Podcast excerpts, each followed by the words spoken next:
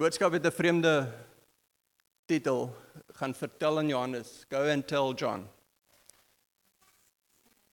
Ehm um, ja, ag ek dink ehm um, die Here het maandag met my begin. Want ek moet bely, ek het ehm um, toe Christopher vir my gevra het, sal ek die boodskap bring vanoggend toe ehm um, toe ek self nog nie op die heel beste van plekke nie. Ehm um, en uh, partykeer voel mens mos nou jy vloei nou baie boodskappe oor by sy hart en ander kere dan voel dit vir jou maar jy moet nou maar net eers weer 'n klomp goed invloei want daar is nie so baie wat uitvloei nie. So ek is toe op daardie stadium nou nie noodwendig daar waar ek voel, "Sjoe, my stilte tyd bring net al hierdie lewendige woord voort nie." En ek het toe ek voel toe regtig daar's nou niks en ek sukkel om om God se stem te hoor en ehm um, maar ek wil regtig met erns dit aanpak om om hierdie boodskap te bring en Ehm um, ja, en toe maandag toe ehm um, toe gaan na middagete toe gaan toe gaan sit ek bietjie hier so teen die kop op die dumbbell en ehm um, en uh die Here het 'n hele paar skrifte gebring wat wat ek nou nie vanoggend met julle deel nie, want dit is vir my spesifiek dink ek ter voorbereiding en dan ehm um, en toe spring hierdie woorde uit. Go and tell John what you see and hear. En en dit gaan daaroor nou wat Stefan nou gesê het, is toe Johannes die Doper in die in die in die tronk is en ehm um, en hy stuur van sy volgelinge na Jesus toe en sê maar is jy werklik die een? Is jy die een wat ons almal voorgewag het en en Jesus gee hom 'n baie interessante antwoord en hy sê vir hulle gaan vertel vir Johannes wat julle sien en wat julle hoor. En ehm um, nou ja, ek het ek het 'n verwagting dat die Here groot en wonderlike dinge vanoggend in ons lewens wil doen en dat hy by ons gaan begin. Um is baie jare wat ons al gebid het vir herlewing in Bonnievale en in Robertson en Ashton en McGregor en so aan. Is baie mense wat al gebid het. Dis mense wat al by einkomste gehad het op baie verskillende plekke. Mense wat van die koppe af al gebid het en gebid het oor hierdie vallei regtig vir 'n nuwe uitbreek, 'n nuwe vloed. Mense wat al profesie uitgespreek het van dat dit soos 'n dit van van water en dat dit soos 'n vloed sal wees, 'n vloedgolf wat wat sal deurbeweeg en en so aan. En ehm um, die vraag is, is dit nou die tyd? Is dit nou die tyd vir nuwe lewe om los te breek? En ehm um, ek wil miskien voordat ons daarby kom net gou weer die die Bybel eintlik van die begin af opsom om te sê dat God is 'n skepper God. Hy spreek 'n woord en dinge kom tot stand. En as ons gaan kyk na die kompleksiteit van die wêreld en hoe dinge in balans is en hoe net ons menslike liggaam funksioneer en so en dan is dit dan moet ons kakebeen uithak en ons moet op ons knieë neerval en ons moet ons arms in die lug insteek en ons moet sê how great is our God. Nee, want hy is 'n groot skepper God en en van die begin af het hy gesê ek wil verhouding hê met hierdie mense wat ek skep. Dit is my hart. Ek is 'n God van liefde. Liefde is my karakter. Dit is wie ek is. En ek wil verhouding hê met die mens en en hy het met ons gewandel in die tuin en en ons het gekies om ons rug op hom te draai die sondeval. En toe van toe af was sy hinkering die hele tyd verhouding, verhouding, verhouding herstel en hy het vir ons offers gegee om te doen. En hy het vir ons die wet gegee om vir ons grense te gee en maar die wet en die grense en al daardie dinge was vir een rede om vorentoe te wys. Elke druppel bloed, elke lam wat geslag word, elke bloed aan die deurkusyn, elke altaar wys vorentoe. Daar's een wat gaan kom. Daar's een wat gaan kom the anointed one wat gaan kom die Messias. Hy gaan kom en hy gaan die finale prys bring. En en toe later in die Ou Testament toe kom die profete en die profete begin die een na die ander op verskillende plekke en verskillende tye begin hulle dieselfde ding sê. Wees in afwagting. Wees op die punt van jou stoel. Want as iemand op pad daar is 'n gesalfde op pad En dan en en daar's meer as 300 profesieë wat almal wys na Jesus toe. En dis nou afgesien van elke offer wat ook wys na Jesus. Dus elke een is so 'n rigtinggewing na die een waarna toe hulle sit en wag. En een van daardie ehm um, skrifte is Jesaja 61. Ethel kan jy hom gou daar opsit vir ons. Jesaja 61. OK, is daar in Afrikaans en Engels. OK, en die gees van die Here is op my omdat die Here my gesalf het om 'n blye boodskap te bring aan die ootmoediges. Hy het my gestuur om, om te verbind die gebrokenes van hart, om vir die gevangenes se vrylating uit te roep en vir die geboeides opening van die gevangenes. En en dit was 'n voorspelling van hoe hierdie gesalfde een sou wees as hulle hom moet probeer identifiseer. En en toe kom hy. En vir baie jare, ek ben vir baie jare het hy nie gekom nie, nê? Hulle het al hierdie profeseë gehad, hulle al hierdie tekens gehad en hulle het gewag en gewag en hulle het waarskynlik rondom hulle vuurtjies gesit en saans het hulle gesels oor hoe gaan hierdie een wees wat kom? Hierdie koning. Nee, wat hierdie nuwe koninkryk gaan bring. Hoe gaan hy wees? En ek is seker dis baie soos wat ons nou is wat wag vir Jesus om weer te kom. Baie van ons glo ons moet op die punt van 'n stoel sit want dit is naby. Maar baie van ons gaan net maar deur die dag en ons is nie meer heeltemal so seker of daai boodskap so vars mee is nie en of hy regtig gaan terugkom nie. Nee. Maar die die wonderlikheid is daar was 'n daar was 'n dag in 'n stal in Bethlehem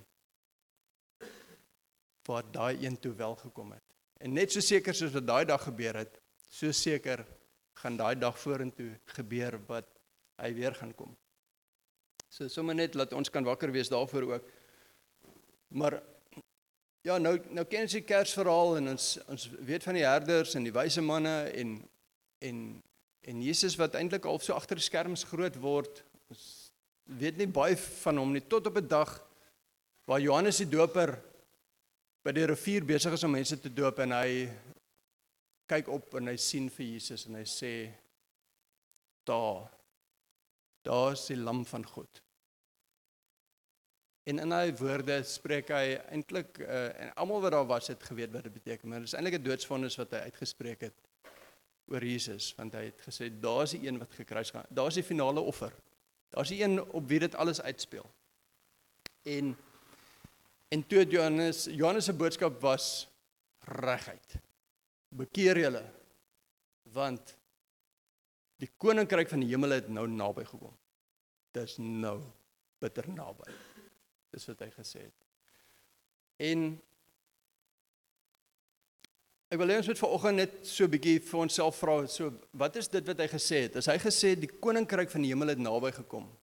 Wat wat beteken dit? Wat beteken die koninkryk het naby gekom. 'n Koninkryk het 'n koning, né?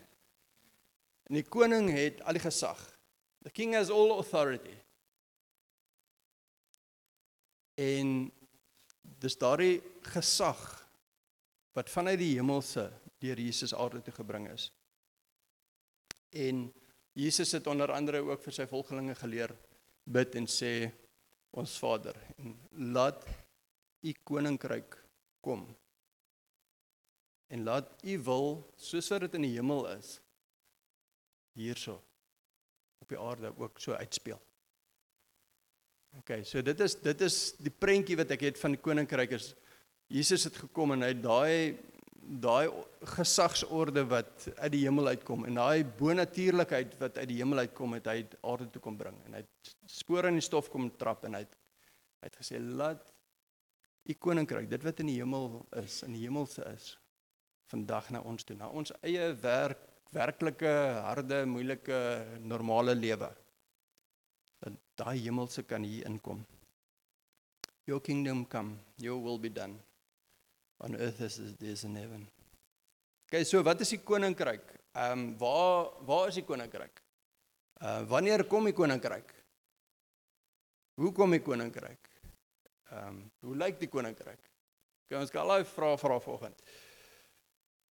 So kan Bonnievale die koninkryk van God wees? OK, dis 'n vraag wat mense kan vra.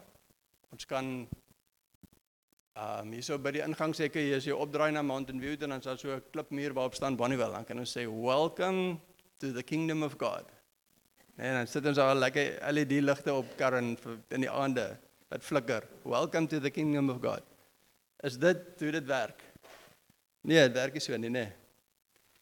OK, ehm um, die koninkryk van God is nie 'n geografiese fisiese plek nie.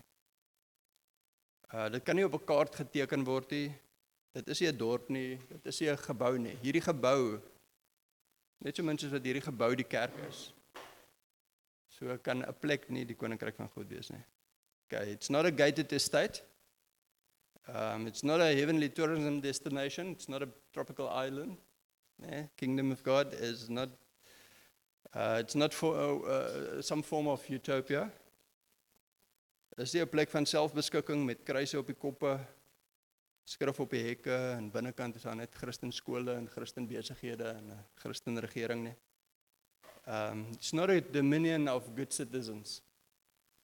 Um it's not a place of Christian values. Ons kan nie ons kan nie die vrug van wat Jesus kom doen het najaag. Maar ons het nie Jesus self in dit nie. Um Die koninkryk van God hier op aarde is nie 'n kokon wat afgesonder is van sonde en boosheid nie. Dit is ingeweef. Koninkryk is baie moeilik identifiseerbaar. Ingeweef in die duisternis, ingeweef in die sonde en die seer en die en en die boosheid van die lewe. Dis so suurdeeg. Dis so suurdeeg. So hoe kom die koninkryk na Bonnievale toe? Kyk, die koninkryk van God begin by elke mens se weergeboorte. En die lewendmaking van 'n dooie gees. 'n Dooie gees wat opgewek word en lewend gemaak word en ingebring word onder gesag van koning Jesus. Dis hoe die koninkryk kom. Een persoon op 'n slag. En dit wat daaruit spruit raak sigbaar op verskillende maniere. Kom ons lees gou Lukas 17. Wat sê? So Lukas 17 wat sê um Now when he was asked by the Pharisees when the kingdom of God would come, he answered them and said, The kingdom of God does not come with observation, nor will they say, See here or see there, for indeed The kingdom of God is within you. Hulle het gereeld nogal vir Jesus gevra, is dit nou die tyd? Gaan die koninkryk nou kom? Is dit is nou die tyd? Amper soos daai wie van julle het Shrek gekyk waar hy donkies aan mekaar. Are we there yet? Are we there yet? Ehm um, is dit nou die tyd vir die koninkryk van God? En dan het Jesus gesê nee, dis nie, dis nie 'n sigbare ding. Dis nie wat jy in gedagte het nie. Dis iets binnekant jou wat gaan gebeur. En toe Jesus aarde toe kom, na hulle die hele Ou Testament lank gewag het vir hierdie een Messias om te kom, het hy nie gekom en kom aankondig en sê Jesus ek nou check my kroon. Ek is die koning nie. Nee, hy het dit nie kom aankondig nie. Hy het dit hy het dit kom wys. Hy het dit kom wys die hemel sê deur hom begin funksioneer. Die bonatuurlike het deur hom gefunksioneer. Wonders het gebeur.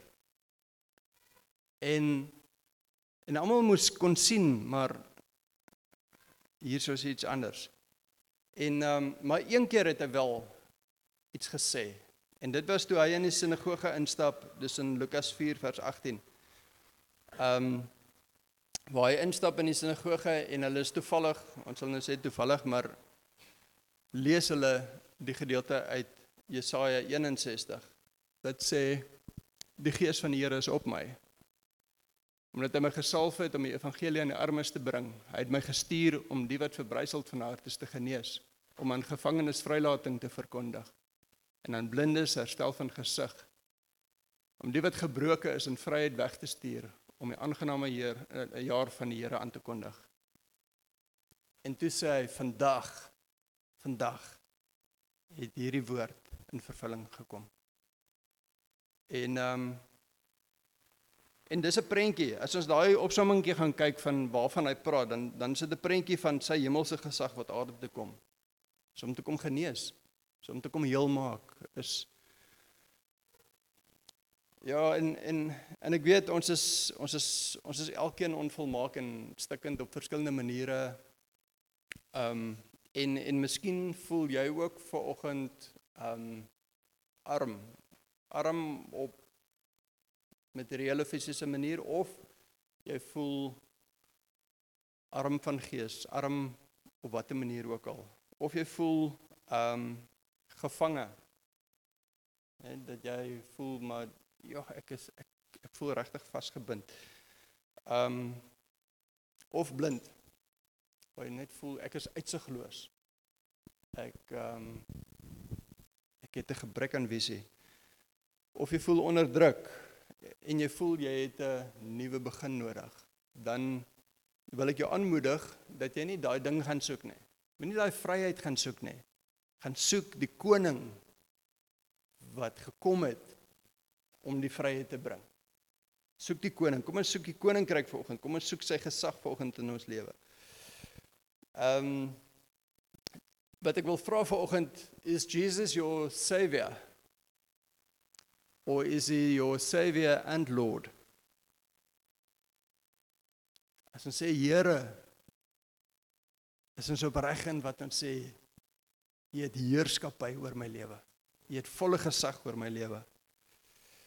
Okay, ons het net ou gesê die die koninkryk van God is nie 'n fisiese plek nie. So dis moeilik om hom te identifiseer, nê, nee, maar maar tog, die koninkryk van God word sigbaar.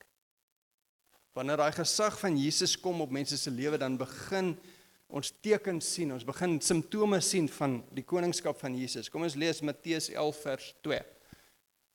En dit is dan nou die gedeelte wat ehm um, waar waaroor die titel, titel gaan. Dit al daai wit is so klein bietjie te wit nou.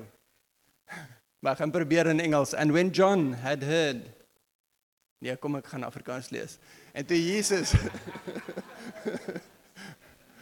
En toe Jesus in die gevangenis in ag Johannes in die gevangenis gehoor het van die werke van Christus, het hy twee van sy disippels gestuur en vir hom gesê: "Is u die een wat sou kom of moet ons 'n ander een verwag?" En Jesus het geantwoord en vir hulle gesê: "Gaan vertel aan Johannes wat julle hoor en sien. Blindes sien weer, krepeles loop, malaatses word gereinig, dowes hoor, dooies word opgewek en aan armes word die evangelie verkondig. En salig, gelukkig is elkeen wat nie aan my aan my nie aanstoot neem nie. OK, dis interessant net toe toe Marie praat van offense en ons het nie skelmpies voor die tyd gepraat hieroor. Hy het geweet waaroor ek gaan praat nie, maar Die boodskap van offense aanstoot neem is um gaan julle sien later um want dit is 'n interessante gedeelte wat hy op die einde sê. In in in and blessed is he who is not offended because of me. Blinde sien, krepeles loop, malaatses word gereinig en dowes hoor, dooies word opgewek, uh, dooies word opgewek en aan armes word die evangelie verkondig. Ek het julle gesê ek het laas uh, maandag het ek hier teen die kop op die damwal gaan sit en en terwyl ek nou so rondblaai en en probeer agterkom wat wat dit is wat die Here vir ons wil sê. En hierdie woorde spring uit go and tell John what you see and here. En ek en ek kom daar af en ek ry daar af en ek en ek voel regtig in my gees ingelei ek ek moet gaan kyk en ek het gery en ek is en ek het gaan uitklim en ek het plekke gestap en ek het ek het deur Bonnievale gegaan. Was deur Mountain View, Happy Valley, Plakkerskamp, deur die dorp, deur die hoofstraat, plekke ingestap. En ek het gaan kyk, wat sien ek? Wat sien ek aan mense se oë? Het die koninkryk van God gekom? En ehm um, Is daar blindes wat sien, is daar krepeles wat loop, is daar malaatses wat gereinig is, is daar dowes wat hoor, is daar dooies wat dalk geestelik dood is wat opgewek word. Is daar armes aan wie die evangelie verkondig word? Wat 'n tekens is sigbaar van die koninkryk in Bonnievale. En ehm um, en kan ons getuig van die bonatuurlike? Ehm um, of are we good citizens? Is Jesus hierso? Is Jesus hier? Is sy gesag hierso? Kan ons sien dat mense bonatuurlik lief is vir mekaar? Kan ons sien dat daar bonatuurlike neerlê van lewens en nederigheid is? Kan ons sien dat daar wonders gebeur? Ehm um, loop ons die voetspore van Jesus. En en miskien sommer om aan te haak by wat Christoffel se boodskap so 2 weke terug was oor die wedding garment do we wear Christ? Is dit duidelik dat ons skoon gewas is deur die bloed van die lam? Is dit sigbaar? Ek dink as ons in die koninkryk van God is en ons ons onder sy koningskap dan dan dan moet daar nie getwyfel kan word aan ons lewens nie. Dit is amper soos wanneer jy gekies word vir die springbokke dan dan help dit jy draf uit met 'n wallaby op jou rugby trein nee. Gaan nie werk, dit werk nie so nie. En dit dit is nie wat sigbaar moet wees in ons lewe nie. Nee, anders is jy nie legit gekies vir daai span nie. Okay. We can't enter the kingdom without the blood of Jesus. We can't live the kingdom on own effort. We need the outpouring of the Spirit of God.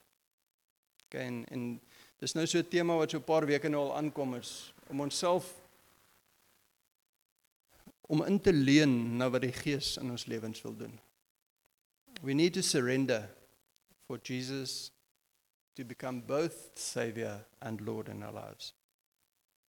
Ek dink die die die struik waarna ons baie keer kan trap is ons kan 'n posisie inneem van ons is nou gereddes, ons is gelowiges, ons is dinge in ons lewe is bietjie uitgesorteer, dat orde gekom in ons lewe. Maar nou kom ons op 'n plek waar ons die wêreld beoordeel. Waarin ons begin moan murmureer en mor oor die agteruitgang van ons Christelike nasie. En asof ons Christelike nasie die koninkryk van God is. Nee. Ons moet vrede maak. Ons woon in 'n gebroke wêreld. En ek en jy is 'n swerwer, 'n pelgrim deur hierdie gebroke wêreld. Ons is lewende stene wat aan die lewe moet kom, wat lig moet maak in hierdie donkerte. Maar dis nie vir ons om opinies of stelsels te probeer verander of stelsels aan te vat of so nie. Ons is ambassadeurs van die koninkryk. En ons is gecharge met 'n bonatuurlike gees. En ons gecharge met 'n opdrag om mense te red. Kom ek vat julle na daardie laaste toneel waar Jesus op die berg is met sy disippels. So ek kan dink hier op die laaste, so nou die laaste keer wat hy nou met sy volgelinge so fisies gaan praat. So is nogal belangrik dink ek wat hy daar sê. En dis interessant, hy begin oor deur oor gesag te praat. Hy hy kom bevestig net weer koningskap. As hy sê All authority has been given to me in heaven and on earth. Wat 'n sterk stelling is dit hè. Alle gesag in die hemel en op die aarde is aan my gegee. OK, so laat ons net vanoggend weer in ons geestesoë net net kan probeer besef hoe groot is hierdie koning en hoe groot is sy gesag.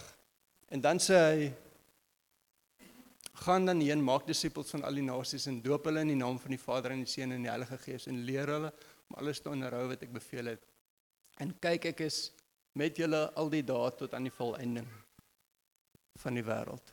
OK, so die so Jesus het gesê alle gesag is syne gaan en jy's nie alleen nie.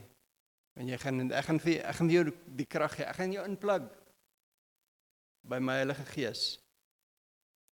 En en dan die volgende skrif Handelinge. In Handelinge 1 eh, is is duidelik dit is dis dieselfde toneel, hy's net 'n bietjie anders vertel. Hulle is nog steeds daar op die berg. En wat vra die disippels vir hom? Ehm um, kom ek lees hom For John truly baptized with water, but you shall be baptized with the Holy Spirit not many days from now. Therefore, when they had come together, they asked him, saying, Lord, will you at this time restore the kingdom to Israel? Okay, vra alweer, is dit nou die tyd? Nou die tyd.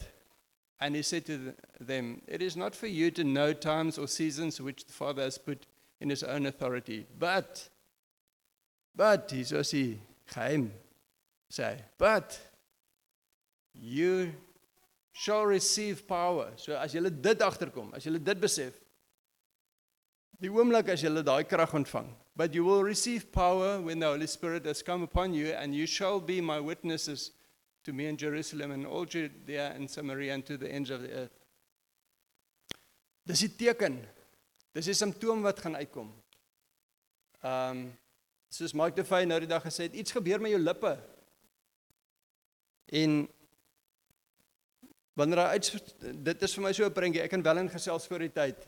Net wat 'n transformasie dit was van daai disippels wat almal so gestrompel het en dinge verkeerd gesien het en verkeerd geïnterpreteer het en so weggekruip het en geskuil het en alles. En eintlik so lafhartig was voordat hulle die Heilige Gees ontvang het. En daar is hulle op die berg saam met Jesus en Jesus gaan weg en hy los die Heilige Gees en hy sê dit is goed vir julle dat ek weggaan want ek stuur vir julle die Heilige Gees. En die oomblik toe die Heilige Gees uitgestort word, toe sit soos 'n 100 000 volt plug-in. Nee. Dis karren hy hoeveel bulbs is daar by Jack's Gerwel? Hy karren net on, ontwerp daar, maar daai aand, ek onthou daai aand dat die ligte die eerste keer aangeskakel word. Ewe skielik is daar lig oralster. Dis soos 'n groot plug wat ewe skielik waar die koninkryk deur een persoon gekom het deur Jesus is sy gees nou op elkeen. Daai selfde bonatuurlike koninkryks mandaat, koninkryks krag is nou op elkeen. En en dis hoe die kerk gebore is. Gaan lees Handelinge. Dit is so 'n thrill om Handelinge te gaan deurlees. Om te gaan sien hoe gewone mense, ordinary people, soos ek en jy, bonatuurlik gebruik is deur die Here. En dit was nooit hulle self nie, dit was daai krag in hulle. Dis die koninkryk wat sigbaar begin raak deur hulle, deur wonders, deur groot getalle mense wat bygevoeg is, bonatuurlik. Ek meen hulle is nog nie eendag 120 bymekaar. Die volgende oomblik staan Petrus op wat nog kort onlangs vir Jesus verloon het en eintlik in gevaar is as hy opstaan in die publiek staan hy op en deur die Heilige Gees begin hy preek. En 3000 mense kom tot bekering. Nou imagine. Ons is nou nie 120 maar as ons nou 120 was hierso sê ons is nou 80 vandag of hoeveel ook al hierso. En Vanmiddag staan een van julle op en julle begin deur die Heilige Gees inspreek in mense se lewens in. En volgende Sondag is ons 1080 of 3080. Want die Here bring bonatuurlik mense by. Genesings, tekens en wonders deur gewone mense. Want hulle is ewe skielik ingepluk by hierdie koninkryk van bonatuurlikheid. So when will the kingdom come? The sign is you will receive power and the Holy Spirit comes upon you and you will be my witnesses. Okay, so in in Bonnievale, as dit nou in Bonnievale moet gebeur dan sal ons dit herlewing noem, nê? Nee, revival. Ehm um, die Bybel noem dit die koms van die koninkryk van God. So as as ek Handelinge lees dan begeer ek dit regtig vir ons. Ek begeer daai dit daai uh drama wil ek amper sê wat die eerste gemeente beleef het. Dit begeer ek vir ons. And I and I do sense the spirit wants to spur our faith urging us towards a greater openness to the working of the spirit to make ourselves available for the working of the supernatural. Jesus het gesê greater things, groter dinge as wat ek gedoen het, gaan deur julle gebeur. En terwyl hy die anointed one is, het hy gesê I'm the first fruit. Ek is die eerste vrug, maar julle is dit wat daarop volg.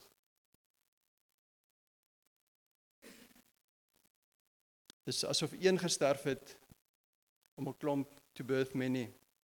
John 12 kan ons hom gekry het al. As jy 'n koring korreltjie vat en jy kyk net na daai enkele korreltjie en jy ontkiem hom, hy begin hy dan hy moet eers oopbreek. Daai dop van daai saadjie moet oopbreek. Daai saadjie moet sterf en hy word 'n 'n pol koring wat groei en hy en hy stoot are uit en dan hy are sit 'n klomp saadjies. Daar sit sinne maar meer as 100 klein saadjies nou weer. So een sterf om meer as 100 te word. Okay, en dit is 'n beeld wat Johan het uh, wat Jesus gekies het om hierso te deel. Most assuredly I say to you unless a grain of wheat falls into the ground and dies, it produces much grain. Um, he who loves his life will lose it. And he who hates his life in this world will keep it for eternal life. If anyone serves me, let him follow me. And where I am, there my servant will be also. If anyone serves me, him my Father will honor. Ek het sommer net gewonder, ek meen hoekom sê hy if anyone serves me, let him follow me. Kan mens hom dien en is dit iets anders om hom te volg? Is dit uh, julle kan miskien self 'n bietjie gaan by die Heilige Gees gaan vra oor dit. Maar die feit van die saak is hy was op pad na 'n kruis toe. Hy was op pad na 'n kruis toe. So with this scripture he showed us how the kingdom would spread exponentially. But he also showed the kingdom is birthed in pain. It took shame. It took humiliation. It took a cross. And some of us may have to suffer. Some may be ridiculed for our faith, and some may even have to die to spawn life in many lives. Okay. Um wie stem saam dit raak moeiliker? Dit raak moeiliker deesdae om Jesus te deel. Nee, dit is so. Men um om te praat oor Jesus, te praat oor die kruis, te praat oor die opstanding. Ek dink my net in in mense alledaagse lewe, die besigheidslewe of in die kringe waarin jy is, die forums waarop jy is, as jy enige iets oor Jesus kwyt raak dan jy gou word gou-gou geunfriend jy nie pas op nie, nê. Ehm um, dis miskien nog fyn om om te praat oor faith in die algemeen of oor spiritualiteit. Maar die oomblik as jy die naam Jesus gebruik, dan ehm um, dan ervaar jy daardie weerstand, groot weerstand. En dit voel vir my dit is dis dramaties meer nou as 5 jaar gelede, as 10 jaar gelede, as 20 jaar gelede. En hoe gaan dit wees oor nog 5 en 10 en 20 jaar van nou af nie? Ons is regtig ons is al die die die die, die smalweg is weer om al smaller te word. En ehm um, en ons moet weet dat ehm um, ja, ons moet weet dat wat 1 Korintiërs 1, ek het dit nie daai skrif gegee nie, maar 1 Korintiërs 1 vers 20 tot 31 kan julle gaan lees. The kingdom of God is foolishness. And the kingdom of God is weakness to the world. So ons moet vrede maak daarmee. Kom ons maak vrede daarmee. We can't please both God and the world. Okay, so even as even if revival breaks out, even if there are amazing healings, even if there's liberation of people, even if there's a beautiful loving unity that we've never seen before, it will offend the world because of the name of Jesus. Okay, Mattheus 5 vers 11. Blessed are you. Blessed are you when they revile and persecute you and say all kinds of evil against you falsely for my sake. And John 15, if the world hates you, you know that it hated me before it hated you. If you were of this world, the world would love its own. Yet because you are not of the world, but I chose you out of this world, therefore the world hates you. So I will call us to respond, but consider the cost. Woord sê niemand begin 'n bouery wel is aan die bou. Sou maar sleg gewees het as hy sy bouery halfpad moes los want hy het nie die koste bereken voor die tyd nie. En alles staan grys en vaal ongepleister en raak later vol stof en so aan, dis 'n bouperseel wat nie verder gaan nie, nê. So consider the cost of making a decision for the kingdom. Um we can't enter the kingdom of God live under his authority but still cherish the values of the kingdom of darkness. We can't represent two kings. Jy kan nie 'n springbok en 'n wallaby beide kante op jou bors hê nie, né? Ek ken en en en so baie keer dan dan hoor mense 'n tipe van 'n evangelie wat sê dit gaan net met jou goed gaan. Nee, jy gaan net prosper. Dit gaan net van krag tot krag gaan en dit gaan net lekkerder en lekkerder raak en blinker en blinker.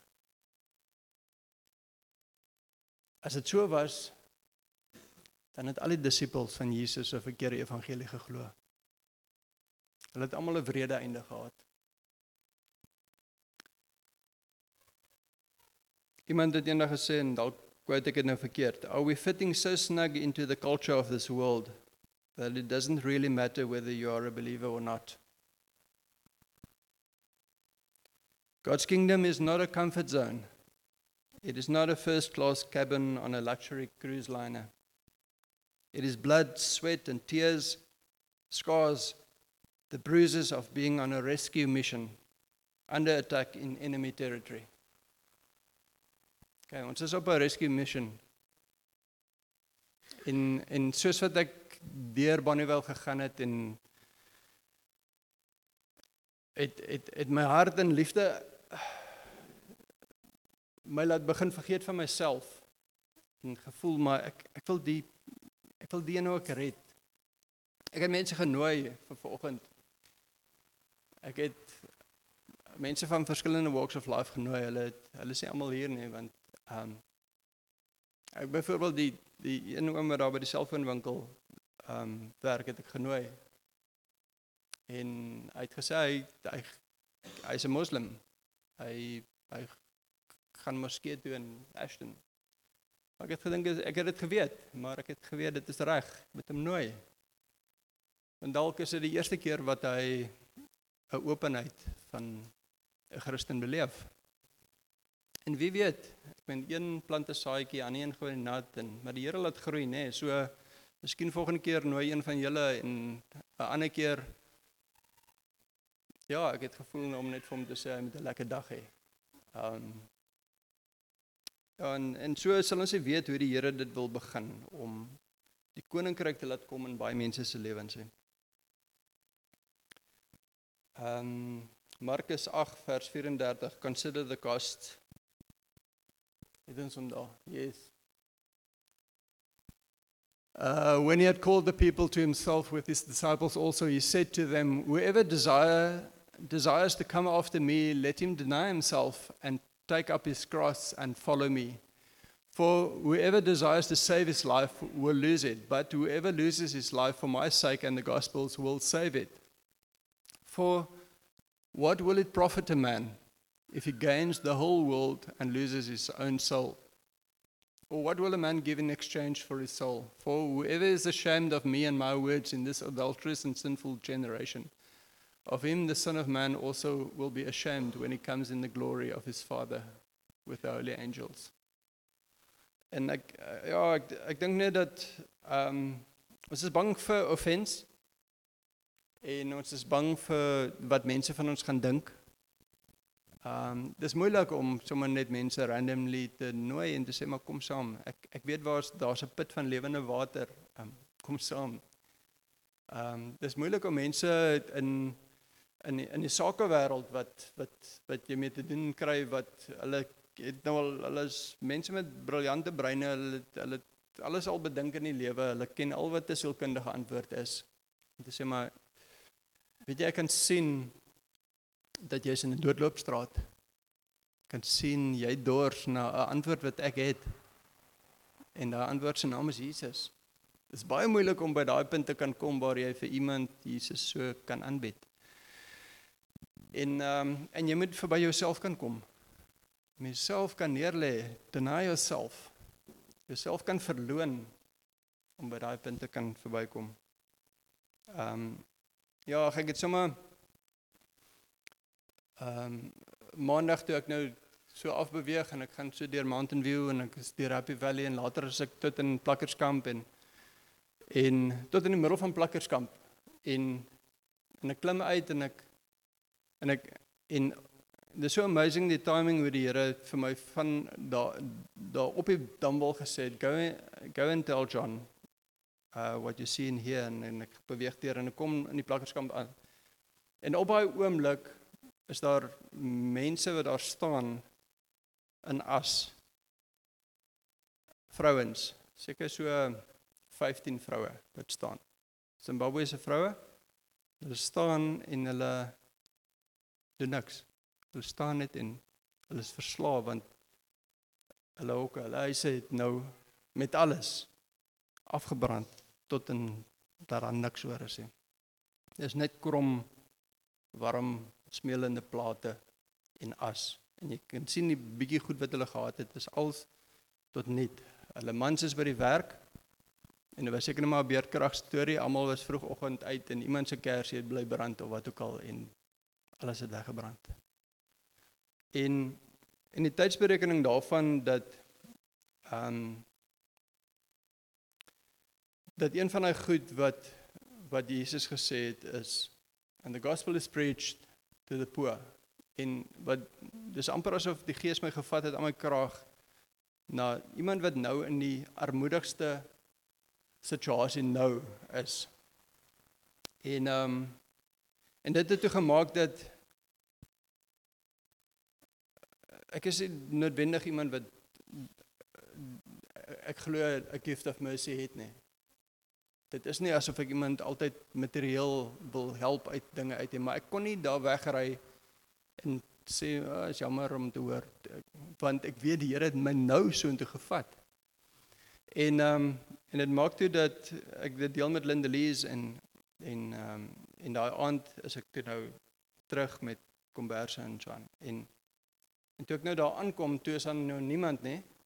Ehm um, en totdat daar iemand uit die donkerheid na my toe aangestap kom en hy sê um, they're not here they're on the other side of Plakkerkamp and so hy klim toe by my in en ons ry toe so intoe maar dit is donker. Daar's is nie ligte daar nie. Dit is mense gaan slaap vroeg daarso en en ek klim uit saam met hom en ons stap in die compound deur in sulke gangetjies en In die volgende oomblik, ek dog eers daar's niemand hier. Volgende oomblik sien ek net so in die donkerte hier so sit mense. Omtrent 80 mense seker. Seker ten minste 60 dan. Mense sien ek net die koppe so sit en en ek vra vir die Here, wat maak ek hier? En wel hulle wonder seker toe ook, wat maak ek daar? En in elk geval nou en al wat ek op my hart het om te sê is um dat God het julle nie vergeet nie. God het julle nie vergeet nie. En dit is die goeie nuus goeie nuus vir die armes en en dit was amazing want ek deel toe met hulle dat ek ek en Lindelise in mekaar in Zimbabwe ontmoet. Ek baie lief vir die land. Um lief vir daai mense en ek kon net liefde uitspreek, liefde van God uitspreek. Ek het geweet ek kan nie op daai stadium ek gaan nou nie hulle materiële nood kan almal uitlig, maar net kan bemoedig en sê God het nie van julle vergeet nie. En um, En ons het saam gesing daarso in die donkerte, né? Toe ons saam gesing en ja, en die Here kon hulle bemoedig op daardie oomblik. En dit is dit is deel daarvan. Dit is die koninkryk van God wat kom. Ehm um, maar jy moet verby jouself kan kom, nê? Nee. Jy moet verby daai gevoel van, "Jog, nee man, wat gaan hulle dink van die man wat nou hier uit die bloute uitkom?" Jy moet verby dit kan kom. Jy moet daai eie offense in jou hart of 'n weerstand in jou hart met jy kan oorkom. Ehm um, Ek dink ons moenie verras wees ook deur die aanstoot nie. Ehm um, daai laaste sinnetjie van van ons skrif, and blessed is he who is not offended of me choosing to follow Jesus will offend the world. Mm. And your love, as beautiful as it is, will offend. Your truth will offend. Um al beteken die woordjie gospel beteken goeie nuus, né? Jou goeie nuus gaan aanstoot gee. Um your peace will offend. Your humility will offend. Your faith will offend. Ek ben in in tye van wanhoop was jy al in 'n geselskap waar mense die een wanhoopige ding na die ander wanhoopige ding praat oor die situasie in die land en omstandighede en so aan. En nou nou jy 'n spoil sport eintlik as jy ewe skielik in geloof begin praat, nê? Nee, it's offensive. Nee, dit dit dit is nie lekker nie vir mense nie. Your gentleness will offend. Your positivity will offend. Your mercy will offend. Your childlike hope will offend. Your worship will offend. Your joy will offend. Your forgiveness will offend. Daar was al situasies wat mense voel nee, maar daai een moet sy verdiende loon kry en dan vergewe jy en dan maak dit mense woedend dat jy kan sommer net vergewe. Your unity will offend. Your willingness to suffer for the kingdom will offend people. Your contentment will offend. Your testimony will offend. Your liberty will offend. Jesus in you will offend the world. Um Hebreërs 11 vers 33 tot 40. Ek ek het gedink om sommer net uh, ons is nou by die einde, maar net om dit te noem. Um dis 'n langerige stukkie, maar Julle ken nou 'n stuk van Hebreërs 11 waar mense deur hulle geloof, dit is wat hulle dit is wat hulle lewe prakties uitgespeel het deur geloof. Um en hy's nou net in Engels hier op who through faith subdued kingdoms. Nou, kyk gou daai eerste klompie goed. Ek dink ons almal sal graag dit wil sien in ons lewens om te sê, yes, okay. We've subdued kingdoms, worked righteousness, obtained promises, stopped the mouths of lions, quenched the violence of fire, escaped the edge of the sword. Out of weakness were made strong, became valiant in battle, turned to flight the armies of the aliens. Women received the dead raised to life again. Dis omtrent so 10 amazing bonatuurlike goed wat gebeur het in mense se lewens omdat die koninkryk van God in hulle lewe gekom het. But others were tortured not accepting deliverance, and they might, uh, that they might obtain a, a, better resurrection. Still others had trial of mockings and scourgings. Hoe spreek mens dit? Yes. Okay. Dit ja. And of chains and imprisonment. They were stoned, they were sawn in two, were tempted, were slain with a sword. They wandered about in sheepskins and goatskins, being destitute, afflicted, tormented of whom the world was not worthy. They wandered in deserts and mountains, in dens and caves of the earth. And all these, having obtained a good testimony through faith, did not receive the promise. God, having provided something better for us, that they should not be made perfect apart from us. Okay, so omtrent net soveel. Ons het gesê daar's 10 wonderlike bonatuurlike goed wat gebeur het in die mense wat in geloof geleef het. Maar 10 net so tragiese erg goed wat ook genoem word. En en ek wil dit miskien net sê dat as as a call to let the kingdom come is a call to a life of both the supernatural and suffering. Dat twee saam. Dit dit jy gaan nie doodgaan vir verveeldheid waarskynlik nie. Want dit is bonatuurlik, wonderlike wonders waarvan jy gaan kan getuig, maar dit gaan met met ehm um, skaars en en en en pyn waarskynlik gepaard gaan. Ek wil afsluit die gees van die Here is op jou. Soos vir daai skrif van Lukas 4 vers 18 en dan is dit natuurlik uitgespreek oor Jesus, maar nou daai gees wat in Jesus was is nou op jou. Die gees van die Here is op jou omdat hy jou gesalf het om goeie nuus aan die armes te bring. Hy het jou gestuur om die wat verbryseld van hart is te genees. Het jou gestuur om die wat gevange is in vryheid uit te stuur. Om die wat uitsigloos is weer visie te gee. Om die wat onderdruk is te bevry. Om die koninkryk van God aan te kondig.